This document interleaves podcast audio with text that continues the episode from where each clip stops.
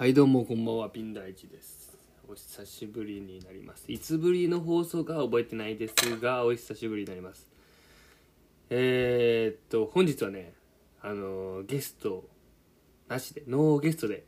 僕一人でお送りしていきたいと思います。お願いします。結構多分空きましたよね、前回の放送から。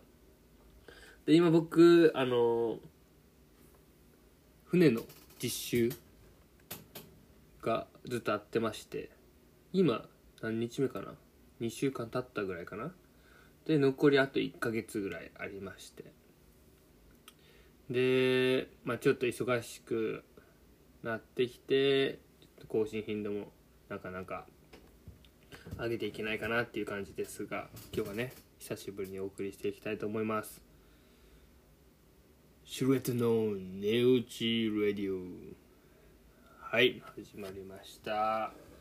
いや、間違えました。ピン大地の寝落ちラジオでした。ですね、今日はね、トークテーマとかなしで考えながら思ったことをちょっとお送りしていきたいなと思っています。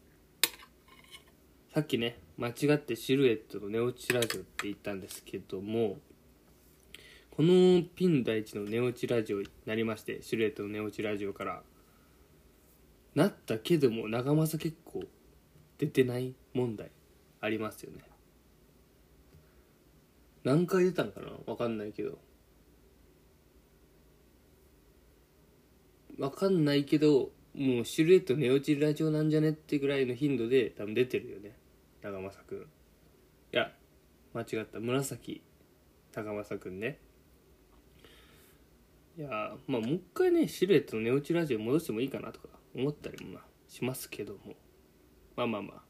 ピン大地の寝落ちラジオになったということでね、長政くんいなくてもやれるぞっていうところをこれからね、見せていきたいと思います。頑張ります。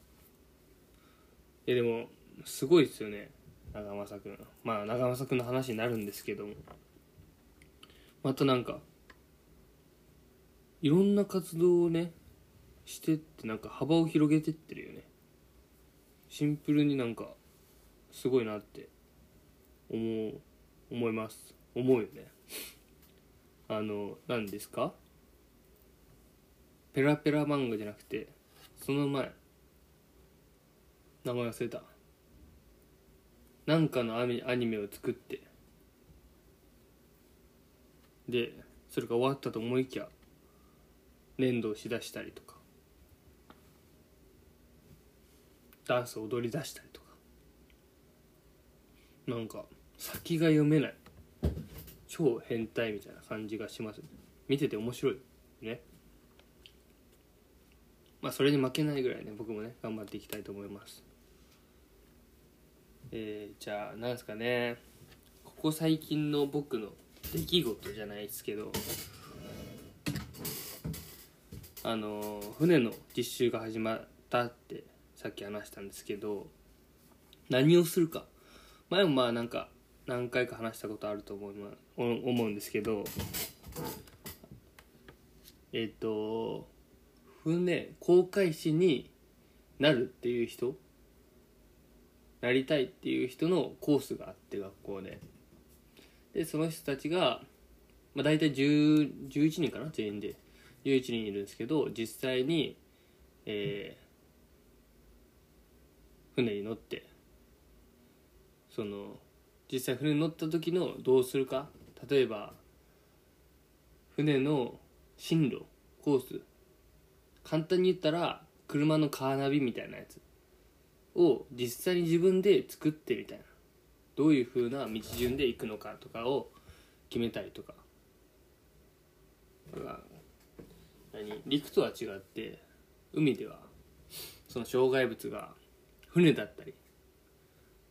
あと他には何ですかね、浅瀬があったりとか、天気によって台風が来たりとか、波が強かったりとか、いろんな状況があって、それに応じた進路を決めたりとか、あとは何ですかね、見張りが主になってくるんですけども、もう船がいつ来るかとか分かんないし、天気がいつ変わるかとかも分かんないから、常時その24時間交代で誰かが見張って、で何か起きたらそれに対応した行動を取るというのが主な仕事で、で、それを実際にやってみてっていう感じで今1週間来たんですけども、2週間かな来たんですけど、やっぱり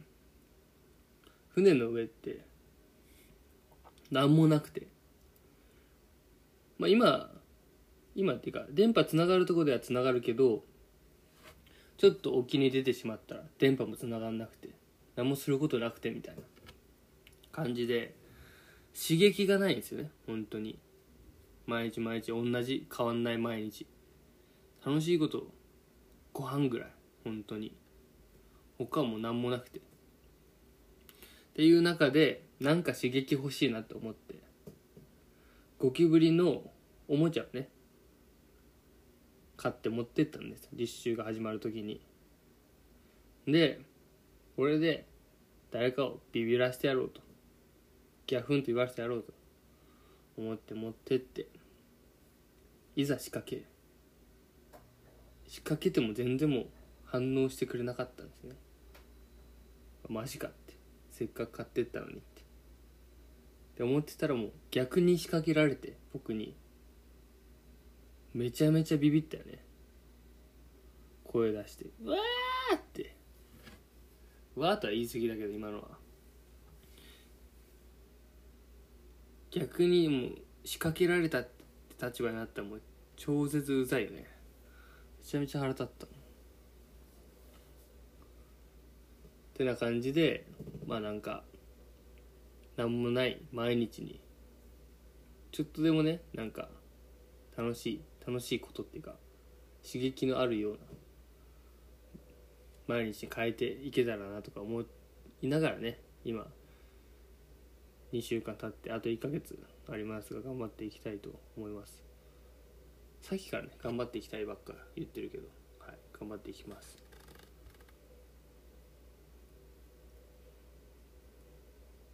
なんですかね、話すことがもうなくなりました。何の話をしましょう。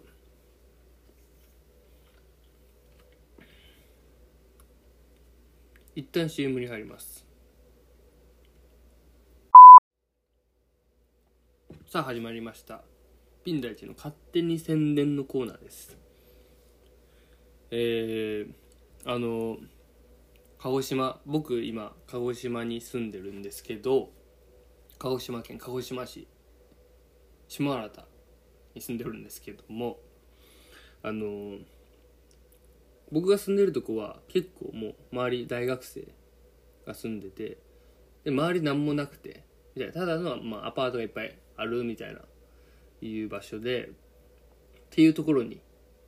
もう最近昨日今日とかですかね、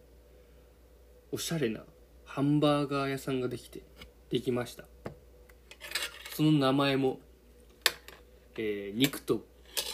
パンというね、なんかもうおしゃれザおしゃれみたいな、ハンバーガー屋さん肉とパンっていう名前で想像つかないような感じ、おしゃれだよね。逆におしゃれみたいな、一般的っていうか、オーソドックスに行ったらやっぱり名前をパッて聞いてわかるのが普通じゃん、絶対。何食おうって言って探したら、あ、ここハンバーガー屋さんなんだとかなった方が、新しい店っていうか新規顧客を獲得しやすいのかなとか思ったりするけど、そこをね、肉とパンって、しかも肉はひらがなでパンはカタカナで、肉とパンってシンプルなね名前でハンバーガー屋さんができましたけど、もともとそこは精肉店、昔ながらのみたい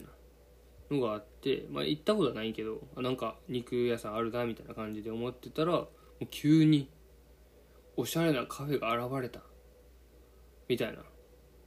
感じで突如現れたんですよね。その肉とパンが改装工事をして、夜にはなんかランプも灯るみたいなできまして、すごく気になりますね。肉とパンまだ行ったことないんですけど、昨日オープンして、でもう8時半オープンかな、朝8時半オープンの夜6時とかなまでやってるんですけど、もう昨日の昼12時でもう閉店、販売終了してましたよ、品切れで。どんだけ人気なんだって感じですよね。でインスタグラムも公式のね、そこの肉とパンのインスタグラム ありまして、それをフォローしてたんですよ、ちょっと前に。でフォローした時に大体フォロワー500人とかで、それがオープンする3日前4日前とかで500人とかで、でも昨日見たらもう1000人、オープン初日なのになんでって、すごいよな。僕のこの寝落ちラジオは初めて半年以上は経ってるのにフォロワー100人ちょい、それに対してオープンしても1日でフォロワー1000人、その差はなんだって、いやすごいよな。そのなんかいろいろ裏でやってたんでしょうね。でハンバーガー屋さん、その内容っていうか何をこだわってるかって言いますと、黒毛和牛を使ってるみたいな、具材にめちゃめちゃこだわって、結構いい素材を使って、でなおかついい素材を使ってる割にはそんなめちゃめちゃ高いわけでもない何円だったっけな、ハンバーガー単品が550円とか600円ぐらいで、でポテトと飲み物セットだと850円と900円とかやったかな。まあまあおしゃれなカフェみたいな値段帯ですね。が僕のも僕の家の隣の隣にできて嬉しい反面、ちょっとねなんか嫌やなっていう面もありまして、例えば朝ゴミ出す時とかもうパジャマで出歩けんじゃないかっていうね懸念点もございます。もう昨日なんてもう並んでたらしいんですよ、そこのねパンと肉とパンに並んでるって、もうどんだけ人来てんだって感じよね。その並んでる中も朝僕がもじゃもじゃのやつが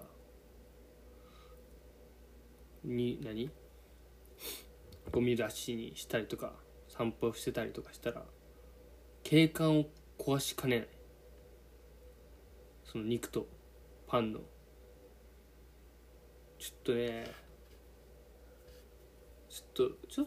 っとなって感じはありますよね。ちょっと場所考えてほしかったなっていうのはありますけど、なんでそこっていう場所にできたんだよね。本当に明日ね実際に行ってみたいと思います。肉とパン、パンと肉でね、その感想もねまたねラジオにしていきたいと思います。肉とパンぜひね鹿児島にお住まいの方は行ってみてはどうでしょうか。肉とパン、はい、じゃあこの辺で終わりたいと思います。おやすみなさい。